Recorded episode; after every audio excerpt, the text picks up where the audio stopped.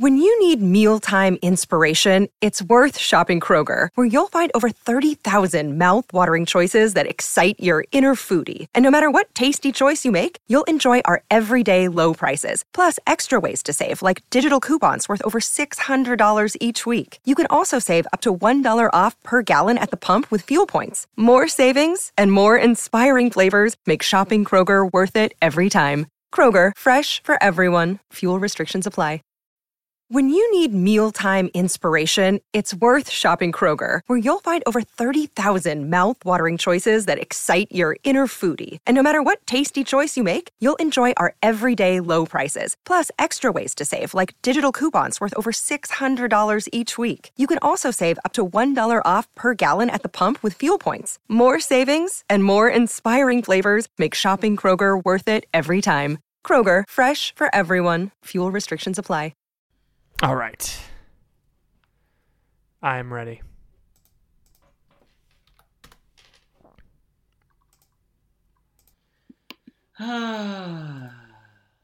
You, you can start whenever you want, man. oh, sorry. I thought I was. Did you say that you were ready to go? Um, yeah.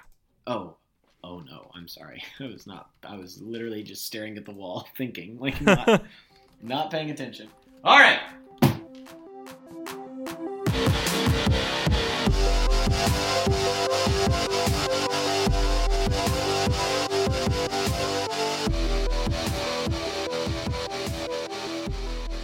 Welcome to the Crunch. It is your boy Ethan. And I'm Patrick. And speaking of ice chips, when I It's what we were talking about. it was what we were talking about. So I when I I got my appendix out in Ah. my sophomore year of Congratulations. thank you. It Was it a boy appendix or a girl it, appendix? it was a girl appendix. It was a it was um five point three inches, Uh-huh. eleven pounds. It was a big one. My appendix My was appendix was a bowling ball. That's why I had uh, to take it out. yeah, I had to it. get I had to get a cesarean section to get my appendix out. Mm. Um, I'm still not entirely sure they sewed me up correctly because my belly button. So I had a belly Wait, button. hold on, hold on, wait, wait, wait. what do you mean you don't think they sewed you back up correctly? It's still like, has there been a part of your body just hanging out for years and you just didn't ever? Yeah, and like occasionally I see food going through it, and I'm like, Uh-huh. ugh. No, I'm kidding. like, Um, like an aquarium. yeah, it's like an aquarium for like for like salt and vinegar potato chips and M and M's. Um, Oh, you healthy, healthy boy. that's my diet. No, I haven't eaten either of those things in forever. That's a marriage boy right there. so um, no, so like they did a laparoscopic appendectomy, which, as we all know, means they go in through your little belly button. Uh-huh. and um, they make three cuts. So they go with the, the scissors go through the belly button, and then there's a camera, and then there's another s- I have a incision they make. Yeah, Which direction do they go th- through the belly button? Like, are they? Do they start at the bottom and kind of snip up towards the chest? I wasn't awake, so Well, you have the scars. uh, let me check. Do they go in through the belly button? It's kind of diagonal. Okay. It's kind of diagonal cut. But I used to have an outie, Uh huh. and now They I took they took your outie away. yeah they did. Well, I mean, I never really had. It wasn't. It was an outie only in the in the strict sense because my belly has never been flat enough for it to be considered an outie. So I've always had an innie. Mm. but um they they cut they cut my my my outie out. So now now I don't have an Audi anymore. Um Mm. they stole my car. So um anyway, where was I? Oh yeah, yeah, yeah. So after they uh after they um do the surgery, you can't eat food for like until the gas they pump up your stomach full of gas. That's the opposite of how it normally is. Normally, you can't eat before a surgery. Well, either. one- You can't do either. You can't eat before the surgery. So what they did was Hmm. they gave me like the cleaning out your colon sort of deal. They gave me this little thing that made me like, you know, poop a lot and then and then they were like, Okay. "Okay, you can't eat anymore until the surgery." And then they kept delaying my surgery. And I was like, "Why did you give that to me the first Why did you give that to me so soon? Why couldn't you have given it to me later?" and so by the end of my time in the hospital, I hadn't eaten for like 4 days. oh my gosh. Yeah, which is a lot of days. Yeah. It's how was your hospital visit, Patrick? It was great. I left malnourished. I left malnourished. We went to Denny's the first thing after I left. I got like a grand slam. It was awesome. But um, you can't you can't eat any food because your tummy is full of gas. Uh huh. And if you ate any food, you would immediately just throw up. Because it would bounce off the gas. Yeah, because it's like a ba- imagine a bouncy castle, balloon. but with like a hamburger. You put the hamburger down there and it goes boing, boing, boing, boing, boing, and it goes back up. hmm So that was where I was at, and then um, yeah, that's actually. Oh, I, and I could only I couldn't drink water either. They had to like, they had to put it in my veins. They had to hydrate me through my veins, Mhm. and so I could only eat ice chips. But they would cut me off. Gotcha. They'd be like, "No, you can't have your because I was like, if I drink and if I eat enough ice chips, it turns to water in my mouth, and they won't realize that I'm drinking water, and they would cut me off like, you can't have any more ice chips, you're just drinking water, and I was like, but I'm thirsty. So, That's that sounds awful. So they took your appendix and they took your outie mm-hmm. and they did three cuts on your belly. Yeah, and they shaved my chest hair, and I was working so hard on it. I had three whole chest hairs. Yeah. Well, at the end, did they say three strikes you're outie? yeah, there you go. Were you thinking about that before I said the chest hairs thing? No. Oh, good. I also got AirPods. No, you did not. I did. I straight up did. Gosh darn it. I wish I was lying to you. I got AirPods. I didn't buy like actual AirPods. My friend, my friend had these knockoffs, and he sold them to me for twenty dollars, and so I bought them. And then the What second one, Okay. the second one started like the right side one started breaking, and then I had to like reset it, and now they're fixed. So you have fake AirPods. I have fake AirPods. Yeah. Okay. Well, that's not as egregious, but it's still pretty bad. I've had I had a couple people text me this week, and they said, "I can't believe you hate AirPods," and I said, "I can't believe you think that you know me well." yeah, I can't. I I can't believe that people can't believe that because I absolutely understand. I mean, the first time I saw AirPods, uh, granted, was when uh, LeBron James was like wearing his short suit. Uh huh. That was the first time I ever oh, saw man. AirPods being used. I missed the short suit. And I was like, man, this is just all kinds of ridiculous. Too bad the American people are going to rise up against LeBron James and kill him before he has the chance to use AirPods ever again. Wait, what? You heard about the whole thing that's going on with the NBA in China? nope. So basically, the the GM of the Houston Rockets s- Gotcha. tweeted in support of Hong Kong. Okay, Okay. The Rockets is the biggest team in China because of Yao Ming, and so the China was very upset with the statement. The NBA was upset with the dude because that means that they're going to lose a bunch of money in China, and then various players have not or have spoken out about it, and LeBron was the only player to speak out in defense of um, China, like saying that China was actually not doing anything wrong, and everyone seems to think that it's because that he wants to make a lot of money with Space Jam 2. And I don't, Sorry, what? so he's making Space Jam 2 right now, currently. Yeah. That's why he's that, that's why he plays for the Los Angeles Lakers. So there's this whole conspiracy theory about Sorry, how- he plays for the Lakers because he's making Space Jam 2? I'm not going to say that's all of the reason, but I will say yes that that is the reason. Okay. Just like you can't make movies in Cleveland. That's all that it is. that, yeah. Oh, okay. That makes sense. So it's yes, he moved to Los Angeles because the Lakers is a storied dynasty of basketball history, and he joins greats such as Shaquille O'Neal and Kobe Bryant and Wilt Chamberlain. But also, that's where the movie theaters are, you know, and so That's where the movie studios there's where they make the big movies, and so The, mo- the, uh, the pictures. That's where they make the pictures. the, the the talkies, and so LeBron's kind of under a lot of heat from everybody right now because it seems like he's defending China more than he's defending freedom that of was speech that was a pun, right? That was a, and the American people. What? he's under a lot of heat. Oh, he did play for the Heat. Good job. yeah, he He's did. had- I knew that. He's had quite the cavalier attitude about this Ah, whole there it is. Ah. Maybe he's had he has the Celtic. Never mind. hmm Maybe he should pray to Saint Vincent, Saint Mary for some intercession. That's where he went to high school. okay. Yeah, there you go. I didn't know that. That was so Uh-huh. deep. Yeah, it's pretty famous. But anyway, uh, this is a preview of my new NBA podcast that I'm starting with my friend. yeah, you're Jose. rebranding just as like a 23 year old who. Yeah, I kind of like am just not that I don't love being Catholic and being a Catholic missionary, but I kind of just don't care about what people who follow me want to see. I'm just going to tweet about stuff that I like. That's good. Hey, Yeah. do you do you think Focus heard about the rebrand or I, I don't think we should tell him. I don't think we should tell him. We got invited back. I still haven't signed a contract. Have you signed a contract? That's getting sent my my way soon. And Okay. I'll send it to you. Don't worry. I understand. I We just have to You became the business guy all of a sudden. We got to stay above board. Well, it's just because I know the woman that's doing. That's Fair like, enough. I'm I'm honestly really excited to go back to Phoenix because when I was Yeah. there, uh, Bearded Blevins, shout out Bearded Blevins, um, he showed me a bunch of really cool like cigar shops Oh, and like it's like if we found this one that was like a cigar shop bar. It's called the Fox. Mhm. and it was like this really fancy place. So you and me, you and me, we're going there, baby. we're gonna have a we. So since Catching Foxes isn't there, we can't just join in on their podcast meetup. So we're gonna have to. They're not be- going. I don't think so. I haven't heard anything. What's the hot goss? Why The, not? the hot goss is that I talked to Luke and he said that he hasn't gotten invited yet. So we might have to be. the- That's BS. I hope they're not the going based off of room. attendance last year because they kind of got screwed. Their talk was what was their talk or their podcast? Their podcast slot was a pretty good slot in the evening, but then all of a sudden, Father Mike Schmitz scheduled like a, a Oh, random yeah. meetup at the same time. That's silly. Yeah, I know. Hate to see it. Hate to see it, but you know. Love to see it. Love to see him go. Haha.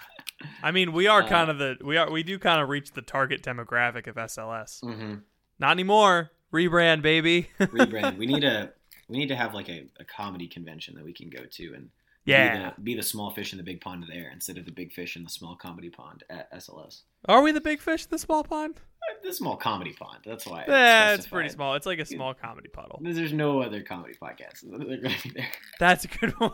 A, ours barely even qualifies. yeah, honestly. you know, it's always fun looking back. Let's do hot take time machine.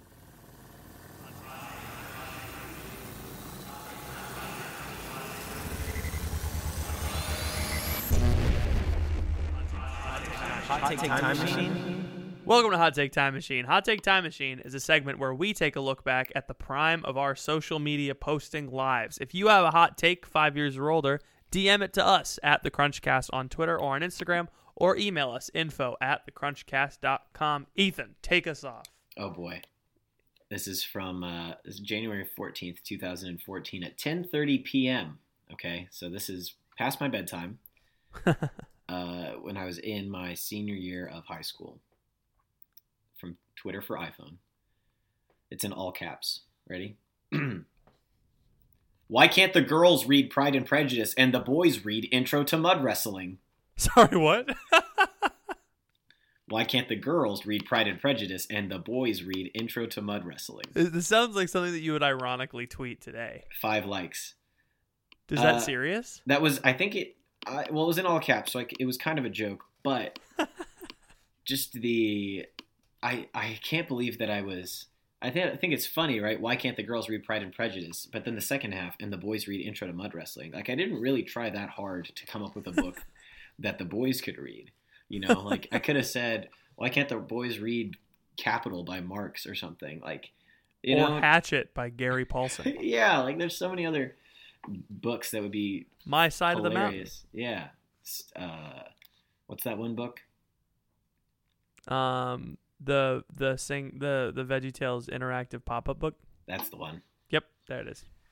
Uh, did you have to read Pride and Prejudice in high school? I did not. I had to Really? pretend to read Sense and Sensibility. Yeah. no, I, I I wanted to read Sense and Sensibility. So when I was in high school, my senior year, I took I was in this Cambridge program thing. It was Mm. like what what our school did instead of AP. And I one was of the in the classes- Cambridge program.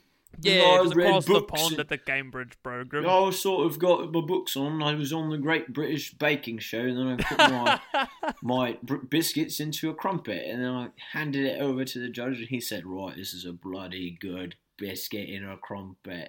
That's you, no joke. You sound like my sacraments professor.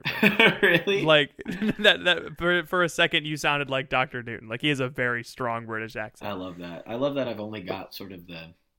I think that's Cockney. I don't know. It's not. Uh, it's not a. A wealthy man's British accent. It's no, sort of it's not. the but it has British it. accent. But it had a little bit of like a little bit of a learned British like bit, yeah. it had it had the wit, you know, it had the British wit. Mm, The dude, You know, the- it might not have the British money. Like you might not come, you might not come from, Not from. Stratford upon Thames, Yes. but or something. I think it's No, you Avon. what?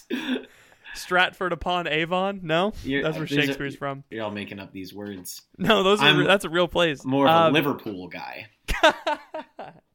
so, uh, oh, where was I with? The, oh yeah, yeah. So, uh, the, there were two there were two levels. So, like an AICE class, you could either take the AS level, which is like the regular, or the A level, which is like the super class. okay. and it, it you, you had to take this like big standardized test at the end and it was it wasn't standardized it was actually just like essays so Mhm. f- i took AICE literature there was AICE language and AICE literature kind of like ap right. for literature i took as level and i had to like write i had to take two tests for as level literature i would have had to take two but for a level which i took i had to take four four tests at the end of this class um, one was on prose one was on poetry one was on Shakespearean literature, and one was on um, pre 19th century literature. And so I had to write about um, Queen Elizabeth II's poetry about Cupid. I had to write about um, this book by a Nigerian woman named, uh, her last name was Adichie. okay. And then I had to write about, uh, um, oh my gosh, As You Like It. And then I had to write about Sense and Sensibility. But I didn't have time to read Sense and Sensibility so because you just pretended to know what it was about. yeah, so the problem with the A level was the teacher couldn't teach you. You had to read it yourself if you wanted to take the A level class because the teacher was too busy. And so, So I, I had read I had read the? Shakespeare, but I hadn't read Sense and Sensibility. And so the day before the test, I watched the movie and read the Spark Notes. You're kidding. No, and I got I got an A. And here's the thing about A. Mm-hmm. Uh, here's the thing about AICE AICE classes. It's graded A through E, Mm-hmm. and all of those are passing. So if you get a C, that's an A in America. But if you get an A, that's like a super A. And so, I just watched the video, watched the movie, and So read. why the- even try to get an A if it's if a C is an A? It's just different. If you get the only way to fail it is if you get a U, which is unscorable. Hmm. Interesting. Yeah, This is so bad it's unscorable. yeah, exactly. It's like this so is garbage. Funny. It's not even worthy of a score. and you can you can get like your comments back you can like get it from the cambridge program you can be like hey like you send me why you gave me the score but um if you do that they rescore it so there's Mhm. a chance you might fail even after you passed Interesting. yeah Yeah, I mean it's not too hard. Like I'm pretty sure everybody knows that Sense and Sensibility tells the story of the Dashwood sisters Elinor and Marianne as they come of age, and their older half brother John and younger sister Margaret, who's 13. Like everybody knows that. everybody knows that Just kind of off the top of your head. It's set Yeah. in southeast, southwest England, London, and Sussex between 1792 and 1797. These are just the things that we know growing up. yeah these are just like the things that are obvious like you're Yes. born So I'm not entirely sure what your three things you're, what your you're- problem was. You know. yeah you're you're born knowing how to do three things eat sleep and read jane austen The knowledge of sense and sensibility is passed down to us much in the same way that Norland Park is passed down to John, the product of Mr. Dashwood's first marriage. I uh my big my big enemy in high school was uh, Jane Eyre, obviously, yeah um, and Pride and Prejudice. I guess pertaining to the tweet, I must have really not liked it uh, at the time at 10:30 p.m. on January 14th, 2014. I mean, it's not a bad book. I don't think it's bad. I think if I reread it now, I'd be like, all right, I kind of get it. I But- can understand the nuance But I think at the that. time, maybe it's just because I I'm better at reading now. yeah, Because when I would read then, it was sort of I would read, but I would have music on and I would have my phone next to me and I would be playing a game on my iPod Touch while also reading. And I didn't really take it seriously. Like Yeah. I'd read the book just to read the book. And I think if I went back and I did it, it would be different. yeah. Looking back, I'm kind of unsure if high school literature curriculum actually has any like Books. point Ah, or like just general thrust. And if anyone is listening and is a teacher, you can probably slap me upside the head for this. But like, everybody reads different things, and it seems this general trend that nobody read the things they were supposed to read. So what was the point? I think it You know? was it was to expose us to Yeah. the stuff that I I don't know. I really don't know either. I mean, you should gradually, you should, by the end of high school, you should be able to read at least some kind of like great American novel, like by yourself without any kind of like help.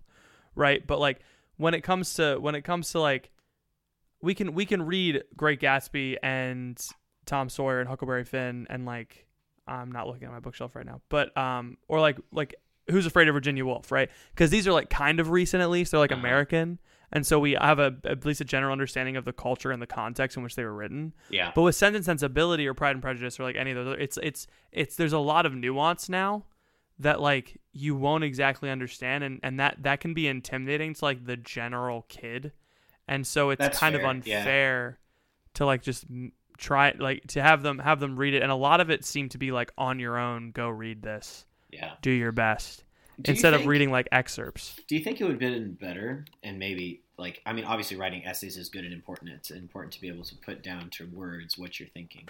But I feel like more like group discussion. You know, I feel like we didn't have any group discussion ever about the book. Yeah, Hence my tortured soul desiring to read Intro to Mud Wrestling because at least that's something I could talk to the boys about, you know? really sink my teeth into. Rip open I know my my freshman my freshman out. English teacher he he he had us do a lot of discussion. Especially when we read To Kill a Mockingbird and we were talking about like racism, Mhm. right? And like we also read um we read The Most Dangerous Game. Have you ever heard that heard of that one? Yeah, yeah, yeah. Yeah, yeah, we read that one. We talked about it. It was kind of cool. It was like, what does this represent? And I'm like, I don't know. It's just kind of spooky. It's always a fair racism. no, Patrick, it's Yeah. not racism. hmm Um, I remember in that class, my buddy Tim and I, instead of um, instead of skipping under God in the Pledge of Allegiance, we would only say under God Mm. um, to offset. It was kind of our little inside joke. that is funny. Yeah, thank you. I uh, I just say God in any song that has the word God in it. I just say that. I just I don't sing any other word. Um, Uh, God, is, uh, uh, God. uh, God is, uh, Yeah. God. What uh, what happened to you five years or more before today? Oh, this is another high school one. It happened when I was a freshman. I'm so excited. Okay. On oh my gosh, I gotta view original post. Okay. Oh, this is another one that had a lot of a lot of comments. This is Oh, good. good. On February seventeenth, two thousand and twelve, got hit by a freaking car running Oh, no. across the SeaWorld parking lot. But it's okay. Dodge neons don't pack a punch. wow. You Also, I'm not in the hospital or severely hurt, so don't worry. Hmm. so you got hit by a car and decided that was the time to insult a great American auto manufacturer, Yes. the Dodge Dodge Neon. What happened? Um, so we went to SeaWorld on a biology field trip, which in Florida is just something you do. Yeah, okay. That's, we Um, didn't have that in Kansas. This is not honestly not gonna lie. That's the that's maybe the second out of three times I would go to SeaWorld for some kind of quote unquote academic reason. Yeah. The first time was when I was in sixth grade, and uh, they told us to tell us something that we learned on this little sheet of paper after the field trip. And I said, I learned that orcas are closer to dolphins than whales. And I got marked off because the teacher's like, that's not true. And I got an encyclopedia and I was like, listen, it is true. I learned it, jerk. And, Anyway, and that's not important. happened? So in and the whole my class fresh clapped. and the whole class clapped, and Albert Einstein walked in back from the Mhm. dead and gave me a hundred dollars. Yes. Yes. And um, so that actually did happen. Not the Albert Einstein part, but the first part. so at the end of SeaWorld in freshman year of high school, um, my buddies and I were like, we have time before the bus. Let's go get some candy. Because, like, you know, we were 14 and had money. Right. Yeah, yeah, yeah. And we're like, let's go buy some overpriced candy from the place. And Mhm. so we did. And then we were like, oh no, we're going to miss the bus. And my friends were a little more, how you say it, athletic than I was. Ah. And so they were like, we got time. And I was like, oh, okay, sweet. And I'm like, these kids book it. And I'm like, oh, they are a lot faster than me. And I did not bring a belt. So I'm not running.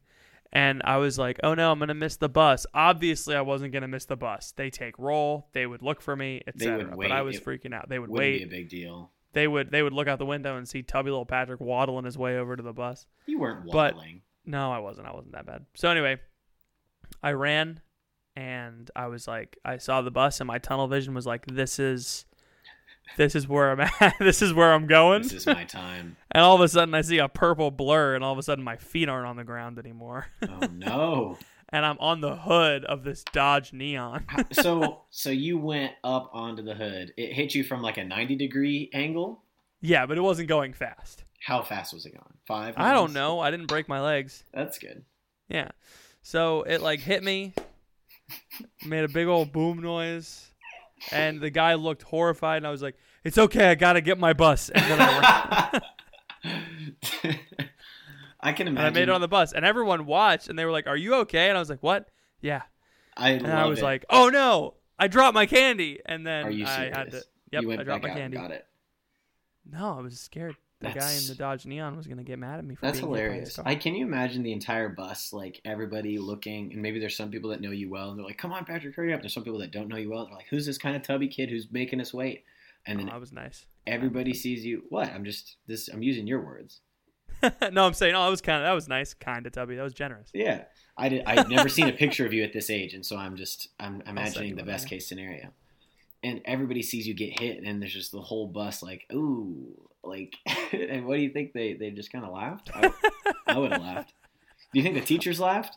I think they would have had to. Yeah. I mean, it's just like it's just like just the image. If I was a teacher, the only thing that I would want in my entire time as a teacher is to see one of my kids get whacked by a car. absolutely wrecked. Yeah, I love it.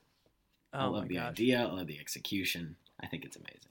I wasn't executed, but yeah. Well, you know, I'm sending you I'm sending you a picture of me when I was in 8th grade. No, this was actually no, this is earlier. This is in 2009.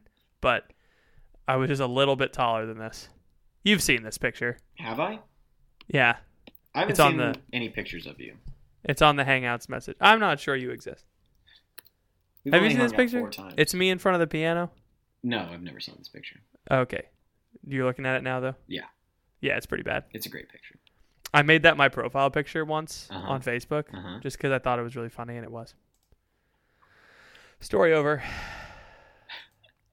Thank you for sharing. You're welcome. I feel Man, like I'm having a lot of fun. I'm having a lot of fun, but now I want to be sad.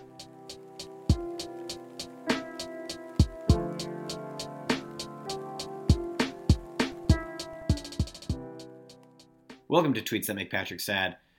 Uh, this is our favorite segment of the show where we talk about tweets uh, so as to provide a vehicle for which to give our insights into the world as a whole. Patrick, what do you got going on? All right, so I got to pull it up real quick. But I saw this tweet um, from r slash child free. The worst subreddit in history. Yeah, it, it's just it's, It's just awful. so bad. It's Child Free is a group where people get to talk about how they don't have kids and they feel really good about that and they feel really happy about that. Um, and so this Child Free post is tagged as support. So this is someone looking for support. Neighbor's baby constantly wailing. Um, they ask, uh, is there any law that protects tenants from noisy children? It's driving me absolutely nuts. How do parents even deal? Anyone encounter something similar?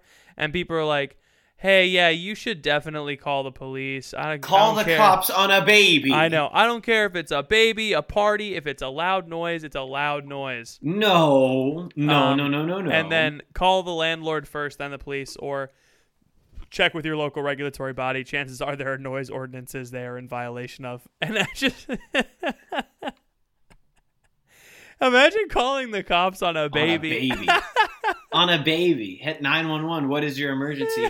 hey, no, uh, but like, could you imagine there's being on this- the other side of that this call? freaking kid over here, he's uh, yelling pretty loud. You Yeah, he's yelling pretty He's bad. yelling. I can't seem to handle him. You know, nobody with that accent would actually hate babies. It would be someone with like a, I don't know, a, A New Brooklyn York accent. accent. Yeah, take I that, can't- New York. I can't do a New York accent without saying the F word. no, but I, I was I was thinking about this, and I was like, you know, honestly, this just shows how people don't realize that the the um I don't know exactly how to put it. It's not like a social contract because that's that's a weird concept, but it's like when you live in community, Mm, you have to suffer with people. right. You know, if it's you like have a, you don't a bunch of younger brothers and sisters or neighbors or extended Yeah. family that you have to Yeah. live with, you kind of get over it. You kind of are It's- like, oh, this is how life is. I'm not yeah, entitled contrary to to, popular belief, we don't actually have the right to not be annoyed. You know? Yeah, and this is why I hate AirPods. Uh, seriously, because it just Yeah. it tells everybody like I can pay for the privilege to not have to deal with you. Yeah. and that's like the American way nowadays. That's is I can way. I can pop in my headphones. I can listen to a podcast. I can play a game. I can be on my phone. Whatever it is, Listen to right? the I entirety can, of the Chronicles of Narnia. there is no no no price is too high for me to not be bothered and that is insane can you imagine hey police yeah it's me the guy that you hate again. it's me again there's this baby screaming over here can you, can you come and take care of it and the, the cops go into the house and they're like man we heard you got a screaming baby. We're here to take care of it. And the woman's like no please not my child. And they give the baby a binky. And then they they shoot the dog on the way out. oh my gosh, but it's so funny because I the, the the one the one ray of sunshine from this post is that like how do parents even deal? Like it's that's the only thing I can see as like redeeming is like oh he's at least thinking wow like the parents must also be in this situation. Because honestly it's like yeah they're in the same boat and it's louder. Like they nobody wants this baby to be crying. Nobody's like satisfied that it's happening you know? It's like it's like when a dog runs up to you it's like it's like when two dogs like are barking at each other right? And they're both on leashes or whatever. And like you you nobody nobody wants the dog to be barking we're in this together. One time i was walking scout and um Is that the name of your dog? yeah my dog's name is scout. I Once that I was walking Nick's Scout- nickname for a second. Once I was walking walking Nick and um and, and Scout started barking at this dog and the dog started barking at him and I was like "Oh, Scout like chill out. And the guy I was like looking up to the guy to be like hey man like isn't this wacky? Like our dogs are being so wild like we're on the same team here and he was like get your dog under control oh, I was oh, like, what? buddy, Come we're on. supposed to be on the sa- It's humans versus animals here. Like this Yeah. is the cla- this is what brought the hunters together. You know, Yes. like let's kill our dogs. Oh no! no, like like we're we're supposed to be we're supposed to be friends. Like this should be something that brings us together. You know, honestly, like if you have a baby that's crying next door, bring those parents a lasagna and say, hey, I wanted to make this for you. Because I'm a good person. I don't complain Right. about people on the internet. yeah, that should be the the thing that motivates us to like give. Yeah. Is, is oh you see this person has a bunch of kids that are screaming and it's kind of bothering me. Maybe they need help Yeah. instead of this so inconveniences me. It probably doesn't even inconvenience you. Just put on your headphones. Put on your Like, AirPods. put No, on it your just, AirPods is funny how we to go sleep. from it's just it's silly to me how we go from it takes a village to raise a kid Mhm. to I'm We mad shouldn't have because kids. yeah you shouldn't have kids. Like what a turnaround. the village doesn't want to be bothered anymore. Yeah, the, literally, there's some nasty, nasty people in that subreddit just saying that kids are just cretins and they're gremlins and they're goblins and using all these words about to describe kids. I'm like, you, you were that Yeah, at one point, so calm down. but it's Ca- like it's call like, the cops on yourself for being a big old jerk. Oh man. So what's your tweet that made you sad? I just hit my microphone. Yeah, so uh, you took mine. I did. Yeah, if you look at the Google Doc, um, you'll see that uh, it says I was going to pick the child-free one, but you picked it first. There were no good tweets this week because of the Democratic debate and Columbus Day. Oh, wait. I thought you had one written. Nope, You said, Oh no, you sent one. You sent one to the to the to the account today. I did. Oh, did I? Yeah, Oh, I did. I did. I did. I forgot about that one. But it, it took me a while to find it because there were no good tweets this week because of the Democratic debate and Columbus Day. Uh, Hey, thank you for listening to this episode of The Crunch. Sorry to interrupt what I'm sure is a stimulating intellectual conversation, but I wanted to pause the episode real quick to let you hear from some of our sponsors. We will be back right after this. This is the smell of the leftover tuna fish sandwich you left in your lunchbox over the weekend in a wimpy trash bag. Wimpy, wimpy, wimpy! Blech! And this is the smell of that same sandwich in a hefty, ultra strong trash bag. Hefty, hefty, hefty! Ah, smell the difference? Hefty Ultra Strong has Arm & Hammer with continuous odor control, so no matter what's inside your trash, Hmm. You can stay one step ahead of Stinky. And for bigger jobs, try the superior strength of hefty, large black bags. What's the easiest choice you can make? Window instead of middle seat? Picking a vendor who sends a great gift basket? Outsourcing business tasks you hate? What about selling with Shopify? Whether you're selling a little or a lot, Shopify helps you do your thing, however you cha-ching. Shopify is the global commerce platform that helps you sell at every stage of your business. From the launch your online shop stage to the first real life store stage, all the way to the did we just hit a million orders stage? Shopify's there to help you grow. Whether you're selling scented soap or offering outdoor outfits, Shopify helps you sell. Wherever and whatever you're selling, Shopify's got you covered. Sign up for a $1 per month trial period at shopify.com slash try. Go to shopify.com slash try now to grow your business, no matter what stage you're in. Shopify.com slash try. Oh, I thought this one would be, would be one that you would enjoy discussing. So What's it about? there is this comedian from I think she's from Australia. Her name's Hannah Gadsby. You heard of her? Nope. You watched her specials on online? No. Okay. Well, I, one time I saw a Sunday morning report about her. You remember the, the Sunday morning news on Nope. CBS? My mom watches the Sunday morning news every week. That's When- good. It's good to whenever stay I'm home, informed. Yeah, it's like a tradition where we'll go to mass and we'll come home and my mom will make coffee and we'll sit down on the couch. We'll watch. It's like in-depth, long-form news stories on Sunday morning. That's my cool. mom loves it. It's a long-standing tradition in the Stevie household. So anyway, I knew about this girl from that, or this woman, excuse me, and she wrote an article in GQ that's entitled. You ready? Why men should be more ladylike. Okay. All right. Go on.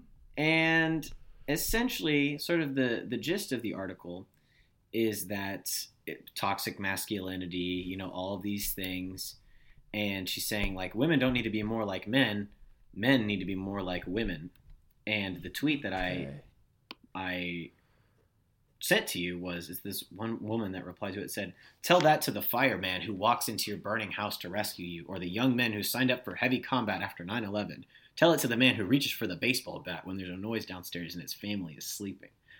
And I just don't think that any of these things are the correct answer to the thing that was wrong, you know? because men and women are their own thing, and men should act like men and women should act like women. And that's that's the end of the conversation. And there's no need to say like, well, what about the fireman who saves you? Like, fi- there are fire women too yeah, that really. also save people. And there's also women who signed up for heavy combat after 9/11, and there's also women who defend themselves against intruders. So it's like, what's the point that you're trying to make responding to this article? Yeah. So the whole situation is like nobody understands the difference between men and women anymore. They don't think that there is a difference, and then they just try to merge the two, and then we get all confused, and then we get mad at each other. And I thought that you would have a take on this because you're literally writing a book about it. Yeah, so this is good. I'm, I'm like the article isn't that long, so I'm just like yeah, yeah. glancing through it real quick. Um, she makes a she makes a valid point, a semi-valid point. I don't know. So Scale says, back your confidence. Try not to act in every situation. What if you tried to refrain from sharing your opinions, yielding to people walking in the opposite direction, yeah. like those sorts of things? I'm like, I mean, I I, I, don't know many. And maybe that's just because I'm just not around. I don't really walk down streets often, but I I tend to. I come from a school where I if don't you do a lot bump of into walking. someone, I go to a school where if you bump into someone, they say sorry. You know, like guy or girl. I don't know. There, Right. I don't I don't know if these if these uh, stereotypes are universal, like that that men are men always do these things and women don't tend to do these things. Um, but she's right, I guess. I mean, I've definitely told, I've definitely given the advice to some of my coworkers when they're being yelled at by parents to like stand up for yourself. Mm-hmm. Um, I don't think that's the same thing because like I don't think these things necessarily make you a man if you're bold and you speak up in meetings and you Right. like yeah, I don't I don't think that makes you a man. I think that You makes sign up you for heavy combat after 9/11. yeah, that Does that make me not a man? I was four. No, how old was I? I was six. I was six. Here's here's the interesting thing. Okay, I she says, "What if men? What if men looked looked to traditional feminine traits and tried to incorporate them in their masculinity?" She says the word traditional feminine traits. Okay, what is tradition? What are you defining as tradition? This is my big problem with the the masculinity and femininity debate now. Um, there was a debate on Franciscan's campus. The debate, the the statement they were debating was they believe that traditional gender roles are good for the American household. Um, and I was like, "What what do you define as traditional?" And they said, "Where the man is the breadwinner and the woman stays at home." And I wanted to point out to them that that tradition dates back maybe a hundred years, if you're being generous. Like the the tradition there does not stretch. A All 100 the way- year old tradition is not a tradition. It's just kind of a thing. It's just a culture, right? And so like traditional gender roles, tradition to court, like uh, in, in in in in the feudal system, right? The man didn't go out and sit in an office and like work and bring money home. He, you know, they both farmed, and the uh, aristocrat taxed them on their wheat, right? Like that. That's the traditional gender role where they both work in the fields because if they don't, they're going to starve They're because going the to die. aristocrats are taking their food. Yeah. And so like that. Bring that your that's wife to work point day was every day, fellas. every day. And so I think I don't know. I think we need to realize that we're not battling centuries of the same kind of sexism. We are we are battling a natural human not it shouldn't I shouldn't say natural, but we're balancing it in a real human um, concupiscence, a tendency of men to dominate women. And that's just true because it's in the Bible, right? Like Genesis Genesis 3, God says to Adam and Eve, "Your desire will be for man and he will lord it over you." That's not a demand, that's not a good thing, that's a consequence of what they did.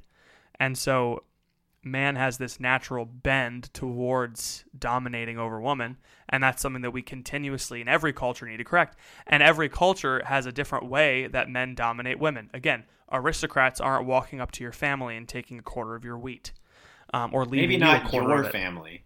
maybe not your family but i know i know the the Listen, my, my backyard is a bountiful field. Half and of it- my money goes to the earl of gray and that's just because i'm really into tea Ha ha. I'm chuckling it up. I'm chuckling. that was a pretty good one come on yeah, I think I think that's fair. I think it's it's hard to get into these things with people because when you're a dude and you're trying to have a discussion with a woman or a man who's sympathetic to third wave feminism, then it's instantly like, oh, you're just mansplaining to me. yes You're just as a man, you don't know what it's like. And so it's hard to have these conversations. So it's important that we listen and we Yeah. hear, hear what people are saying. We say like, yeah, I affirm you in the fact that you feel like you're being repressed or you feel like you're, uh, like the men in your life are un- are treating you unfairly. Like, and listen to that and be sympathetic towards it instead of saying, "Oh, she's trying to attack me," or "He is trying to attack me." So I think when we get really personal about it, we lose our ability to change because we just dig in, you know. And Mhm. I think seeing this article and seeing the response to this article, like nobody says, "What about the man who signed up for 9/11 combat?" Is Yeah. like that's not the right response. You know, the right response is, "Wow, she's making some good points. Let's how can we speak truth into this while also paying attention to the the idea behind what she's trying to say." Yeah, because people So- don't people don't just come up with. So if if she's saying that men tend to not move out of the way when walking down the Mhm. street or Dominate meetings dominate meetings, right? Yeah. That's coming from a place of Experience, personal probably, experience. yeah. hopefully, hopefully. Hopefully. You can just assume that it is. Or at least but, like, experience of a close friend who's experienced. You know, yeah, like, yeah, yeah, yeah. that sort of And so that that's something that needs to be affirmed. And like I happen to have a different experience. I tend to stay out of the way of people when they're walking down the street. And I just kind of if I- truck them. If I bump into someone, I always say I'm sorry. I lower the shoulder and I do not apologize. and that might just be because I'm a different person or I was raised differently, etc. Um, you ever see the Seinfeld episode where he steals the marble rye from that woman? no. He, it's this old lady and she's carrying the bread that he wants, and so he, and he he was in line before her, but she gets it anyway. And so he sees her on the street, and he says, "Get out of the way, you old bag!" And he rips rips the brat out of her arms and runs down George the road. or Kramer? No, it was this was Jerry. Jerry. Yeah. Kramer's Kramer's pure. There's nothing wrong with Kramer. He would never he would never do such a crime. He would befriend the old woman. and he would never say her- racist things on stage. No, he wouldn't. He would go to her home and and uh, they would share the they would break bread together. They would break bread together. Gosh. He would steal it and then go back. Um, but yes, one of the lines in this article that stuck out was um, this is the first time, I'm assuming she means the first time in history, that straight white cis men have been forced to think of themselves as anything other than human neutral. Um, this is the one problem that I have with this in general. Um, is it projects an attitude onto a group, a large Yes. group, and it's unhelpful to do that. You can go into the whole reverse sexism thing. I think that's an okay thing to talk about. It's just not it's just not a fruitful thing to talk about because there's a difference between someone saying all white men are this way and someone actively, I don't know, enslaving a whole group of people Right. we should probably s- stay off of the reverse sexism, reverse racism thing. But I do think there is something to be said about how projecting an attitude or projecting like a worldview onto a whole group of people it's just unhelpful. It's just not. It's not helpful to say stuff like that because I am in searching myself. I'm not sure that I've ever thought of myself as the standard human, right? Like I don't. I, I just don't. I just don't sympathize with his attitude. And then that's that's where that's where the the microaggressions thing comes in. It's like, oh well, you you don't consciously do this, but you do it subconsciously, mm-hmm. right? And this is kind of to bring in another word that third wave feminism made possible. Isn't that kind of gaslighty? You know, it's like, oh, bit, you don't yeah. you just don't realize that you're sexist and racist. Like you you you're just you're just a little crazy. That's gaslighting. And um when yeah, so I don't know. The, the stuff like stuff like this, and obviously this article is very short, so it's not meant to be like an in-depth analysis. It's more meant to be volatile and shared on the internet, so that people immediately, I love a good headline. yeah, right. It's so that people can, it's so that a good, a nice, a nice, uh, a nice Karen, middle-aged Karen can, you know, tweet something like that and stir up some engagement. Uh, it's made for that, not for a real discussion. But I think a real discussion could be had about this. And here we are. Having it. Uh, you tweeted out this week to see if anybody had any questions for us for the monthly mailbag, and I am chomping at the bit to answer these people's inquiries, their questions. They're they are uh, they're eager to hear what we're going to say, and I think that we owe it to them to to get it going. Welcome to the monthly mailbag, Patrick.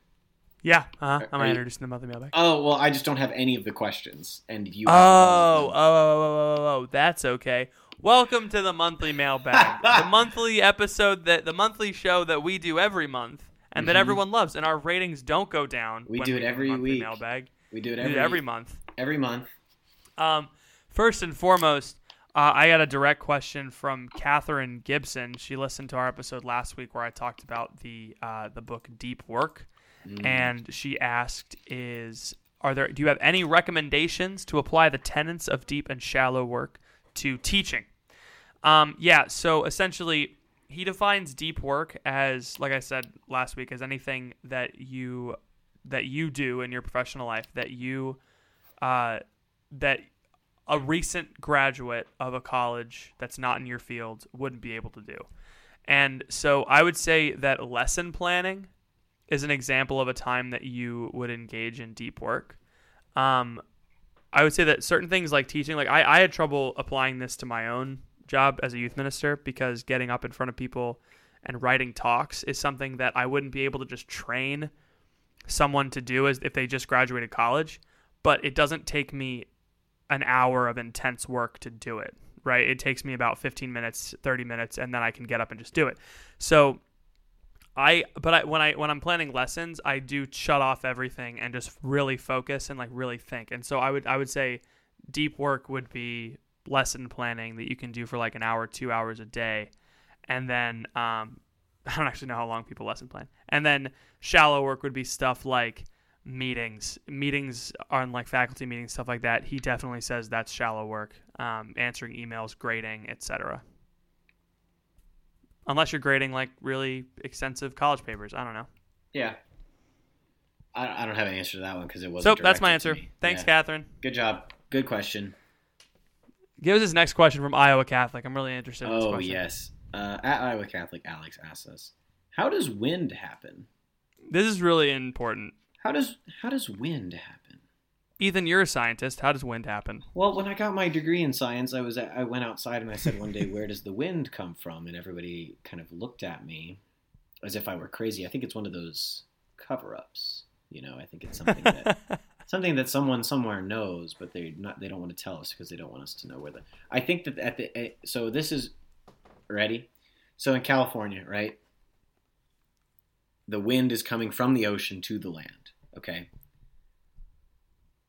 We don't Yeah. know where it comes from in the ocean. Well, I'll get there in a second. On the other end of the country, people say, "Ooh, the windy city, Chicago." Oh, but it's not that windy because we're in New York. You know, it's got windy over here. So all I can say is that there's. I've never been to California. As far as I know, nobody's ever been to California. there are giant fans. Okay, propelling the wind that comes in from the ocean across America. Okay, Across The- America. You ever hear of the plains? hmm Okay, there there Mhm. they are. You ever hear of the the Midwest? Yeah. You ever hear of the mountains? Okay, No. all these regions they're getting their wind from the from California. Where's the wind coming from in the ocean? There's a see. I've had a long-standing, long tradition on this podcast of believing in gigantic sea monsters, and I think. Are you the- saying that even our wind is imported from China? Whoa! Pacific, Hey! Pacific Rim Three Trade Wars. Uh, I think that oh my gosh, Pacific Rim was so good. Pacific Rim was not good. Oh, it was so good. I think that what happens is is we understand that um, we understand in a on a small scale. like Don't you a- don't get it? The robots were too advanced for one person, so When a- they had to use two people. when a bunch of water pushes, wind comes out. when you have a giant sea monster displacing a lot of water, a lot of wind is going to come out of the water. There's H two O. Okay. H The two O is oxygen. O is Yeah. oxygen. Oxygen comes out of the water if you hit it hard enough, Mhm. And and there's your answer. no, you don't get it. The kaiju were coming to wipe out the humans, But they and so okay, keep Do you- going. the it, it it represents the resiliency of the human spirit. Okay. okay. This is gonna. Ha- it explains where Godzilla came from, where Mothra came from. It ties together the whole Godzilla, King Kong, Mothra franchise. What does this have to do with wind? It has nothing to do with wind. I'm just saying you calling Pacific Rim bad is a huge injustice, and I won't stand for it. Listen, when was the last time you watched Pacific Rim? Because I've seen it probably Over six or summer. seven times, Over the summer, and I know that it's not good. Like with Pacific just- Rim is so good. I I'm can not prove do- it to you. I'm not doing this. Look up right look now. up Pacific Rim on Rotten Tomatoes right now. Also, I'm gonna tell you why you're wrong about the wind thing.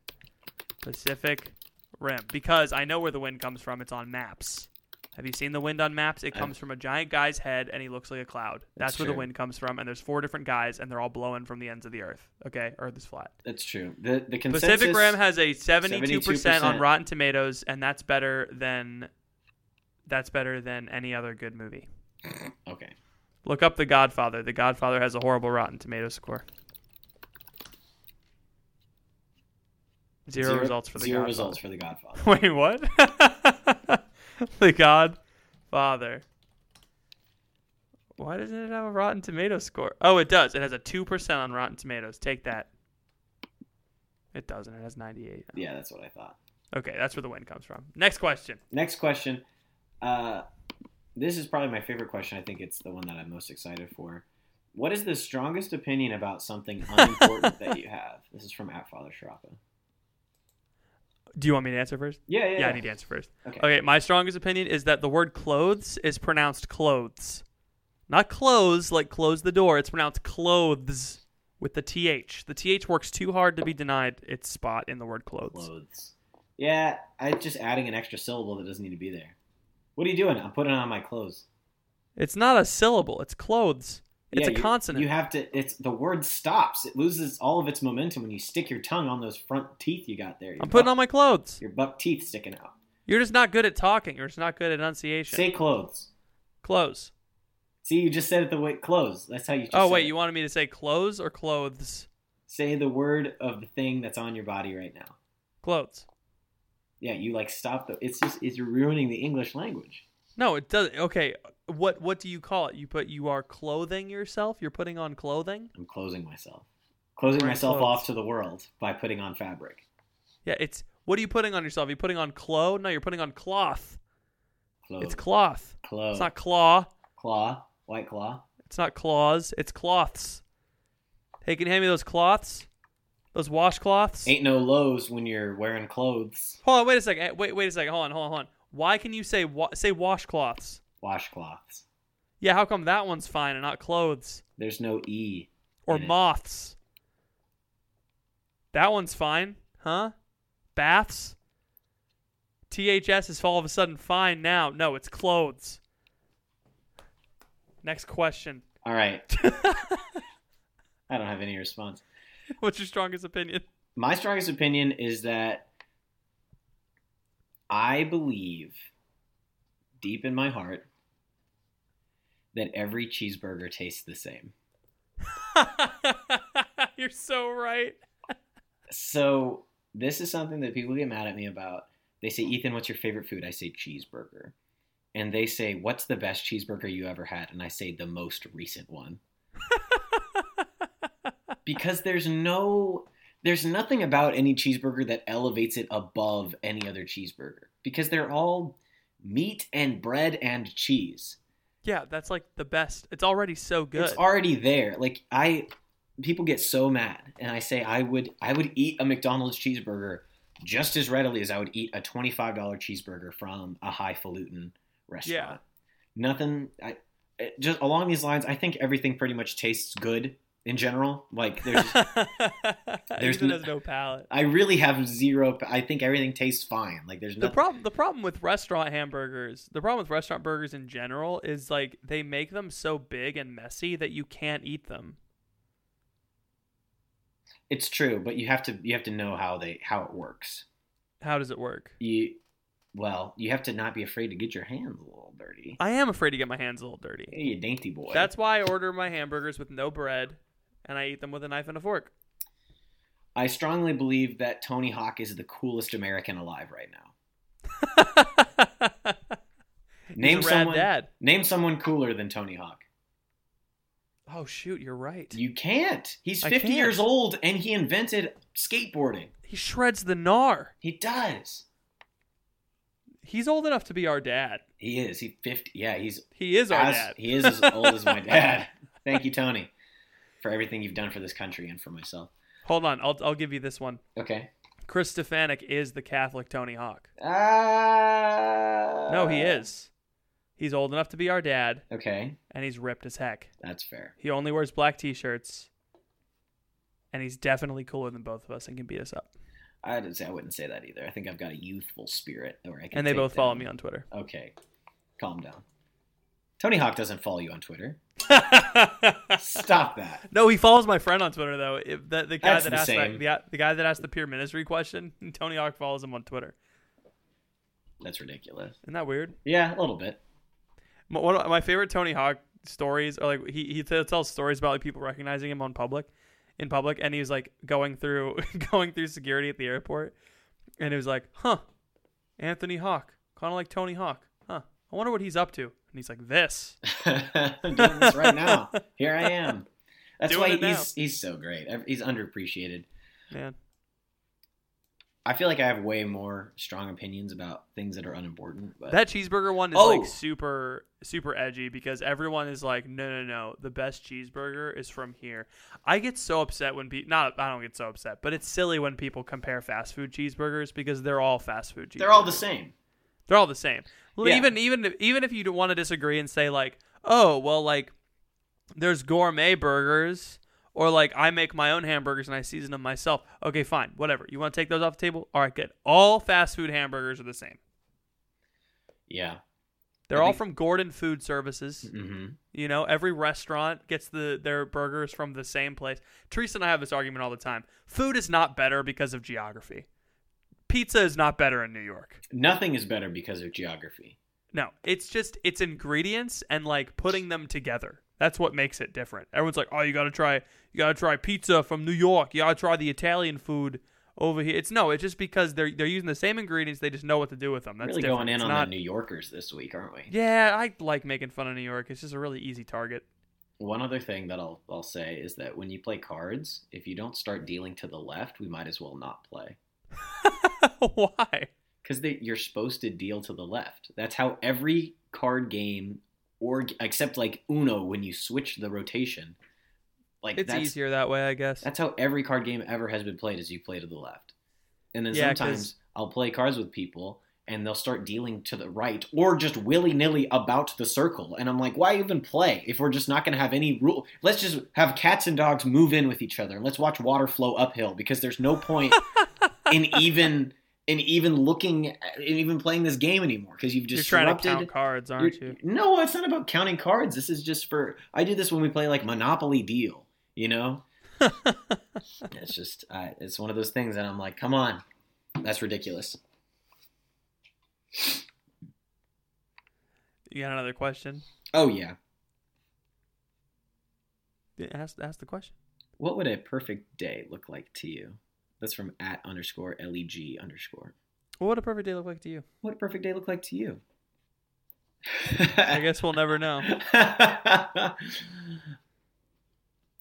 what do you like Um, to do okay. on your day off? What do, I, what do I do on my day off? Oh my Yeah. gosh. I mean, I read a lot. Um, ideally, I would go hiking. It's getting a little cold for that. Actually, it's actually the perfect weather to go hiking now. Like it's it's just cold enough that I can wear pants. I hate wearing shorts hiking. Um, yeah, I don't know. I like hiking. Phoebe Phoebe enjoys it. I enjoy it. Um, I like sitting in coffee shops and writing on my MacBook while listening to my AirPods. That's not true. Um, yeah, I'm, I normally just read on my day off. I'm kind of boring. I'm with you. I really love. I, I was going to say the same thing. Why do people always say hiking and reading? I feel like that's the two things everyone's like, man, that's a perfect day for me. People are lying. Nobody does it. Nobody does it. They just Nobody like they want to. There's a hiking trail right near my house. It's so nice. I really like. I like getting up early. Okay. yeah. I like. I like going to mass and getting my prayer in right away. Mm. Uh, and then I want it to be at that point when those things are over. It needs to be like eight thirty, right? Eight o'clock on a Saturday. You go and you get coffee, maybe a small, a light breakfast, small breakfast. I'm not talking like a brunch. I'm talking a coffee and a quick bite. You're talking like cottage cheese Yes. with almonds and pineapple. Um, and then from there, hopefully it's a nice cool day. So you can go, you can, oh, oh man, I'm thinking I would love to just go outside and play basketball with the boys, you know, all morning. I'm talking boys? from nine until noon, street ball, hooping, okay? Five No on five, rules. full court, full contact, full pads, everything right? Maybe maybe even mix it up. You go to the golf course. You do you do some sort of physical activity. You play soccer, right? You just get a bunch of your friends together and you play. You play. Spheres will fly regardless. We're loving spheres. We just play all day. It gets time for like lunch, a little early afternoon. You're getting a little tired. You go home. You shower up. Everybody eats a, just a turkey sandwich, just tasty. Some mayonnaise, some mustard on there. Yeah, you gotta do. Some You gotta chips. get. Um, you gotta get Frank's Red Hot or some kind of like some kind of like uh Whose perfect day is this? sauce. No, turkey sandwich, mayonnaise, and Tabasco sauce. Okay. It's real good. Go on. So if Patrick had his perfect day, that would be his sandwich, his perfect day sandwich. My perfect day sandwich is is a cheeseburger. no, so we do that, right? And then it's it's kind of like a nap and relaxation time. So people have a time for like from maybe one o'clock to about four o'clock.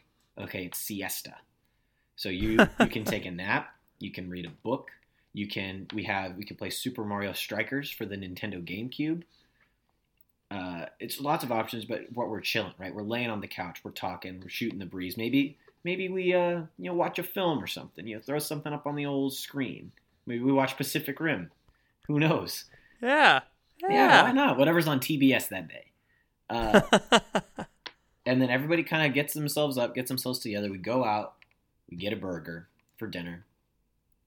And then Where I- from? What? Uh, It doesn't matter. Whatever's closest. and then it, you come back at night. You know, maybe you have a beer. You go to a bar. You get a beer. You know, you come back. You get some whiskey. You get some, some, some Juuls, some vapes, and you build a fire. You sit around that fire. And you just talk. You hang out for the rest of the night, and then you go to bed at like one in the morning. That's a, that is a day. That is a perfect day to me. that is a good. That is a good day. Yeah, that's my bachelor party plan. I don't know what your bachelor party plan is, but that's what No, it's is. exactly that. Yeah, M- I'm just gonna little, do- honestly. I think you were a little light on the vaping. I think we need to do a lot more. a lot, lot more vape. Well, we can vape the whole day if we really. We can vape vaping. Wake up, vape. vape, Sit down, vape. vape. If mass has incense, we can vape during mass. No one will know. Oh man. Apparently, according to Father Anthony, back in the old days, well, it's still true. Tobacco doesn't break the communion fast, so you'd have like all these old Italian guys smoking a cigar. They'd start it at the introductory rites. They'd end it right at the right at the presentation of the gifts, and then they'd be or end it right at the end of communion. And then they'd go up and receive communion. At uh, at training this year, all the missionaries were in the chapel getting ready for mass, and someone had really fired up the incense, and the fire alarm went off. Oh, and nice. had, had to wait for the fire department to come. So there's 300 of us standing outside in the hot, hot Florida sun. And a couple guys were like, well, might as well. And they all lit up cigarettes and just waited for the fire department to come. And everyone was like, That's you've so got to be kidding me. I can't believe those guys are smoking. I'm like, I respect the hustle. Me too. Father Father Anthony goes a little too hard on the incense sometimes. Really? Yeah, it's funny because he tweeted once like he obviously deleted this tweet because he deleted all his tweets, but he was like, uh, "You only if you you don't cough when you smell incense if you're in a state of grace." And the past two times we've done adoration at youth group, he's like accidentally blown his face full of incense. Like he just blows it up way too fast. It's like hot, hot, smoky boy, and he's like, and I was like, Father Anthony, gotta go to confession. Yeah. Hey, uh, do we have any other questions? Any other monthly mailbag questions? Or can we move on to uh, the good old uh, the email? You know, some emails that we might have yeah the this emails week. well this this this email is kind of strange honestly Oh, like i don't actually know how to read it it's kind of like an animal just jumped up and down on the keyboard and then put a bunch of acorn emojis at the end of it so i don't exactly know what to make of it Hmm. Do you know who this is from Um, Andrew Yang. i don't know who that is It's a but- politics joke. I'll cut it out. oh yeah acorn is a politics thing Yeah, is it? no keep it in All right, cool. that's funny Yeah, why not?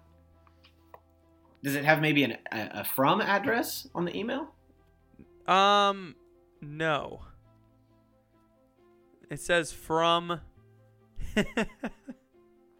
I don't. I don't. I don't know. I don't know. It says ham me at over the over the hedge. Hammy at overthehedge.com. That's his email. oh man.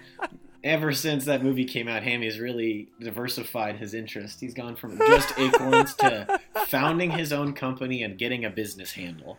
Goodness. So you're telling me that Hammy from Over the Hedge has joined our our I am telling you the that. cause Exactly of Verified that, yeah. 2020. As we all know, I don't even need to look up a Wikipedia page for this boy because I know exactly what's his deal. Hammy is a freaking legend. Okay, okay. hyperactive. one time stopped time so that he could put a couple humans in a big old bear trap.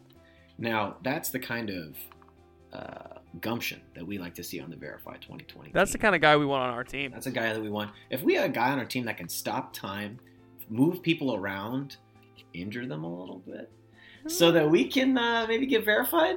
Maybe get I- at Jack a little a little afraid for his life, so he decides to Well, because he's attacked by a squirrel. Hammy's just pure, right? He sees the hedge when it comes up, and he's scared of the hedge. He runs from edge to edge, and he says, "Edge to edge of the hedge," and he says it never ends. So he clearly has a, has fear and awe of of great things, right? Of amazing things, which is which is good and proper. He wants to name the, the hedge Steve, which is a little concerning.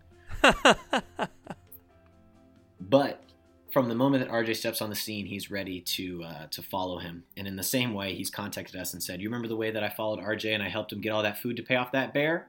Yeah. I'm here for you guys. I'm here for you. So thank you, Hammy, for joining.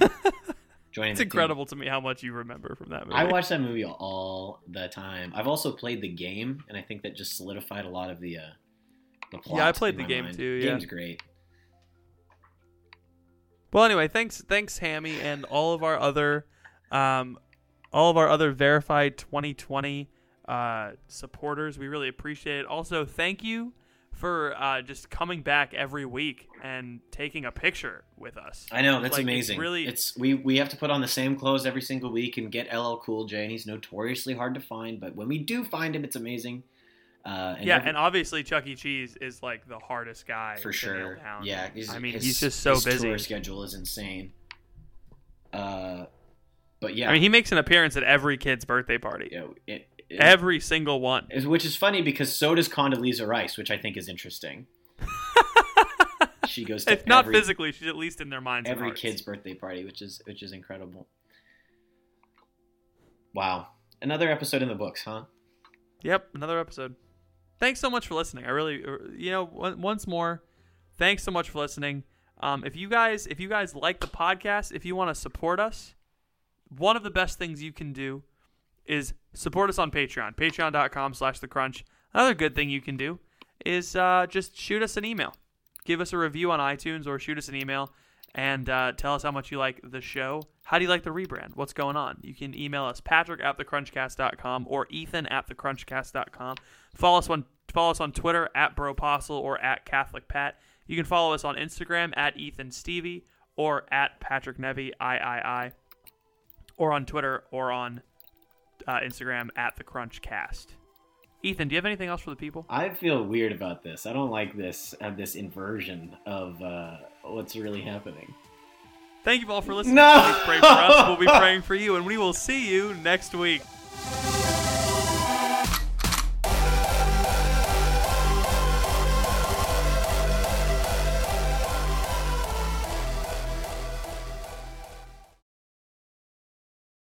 Oh man, I didn't know that was my last line. I didn't know that I was going Oh. to do that, but I decided to do it. That was great.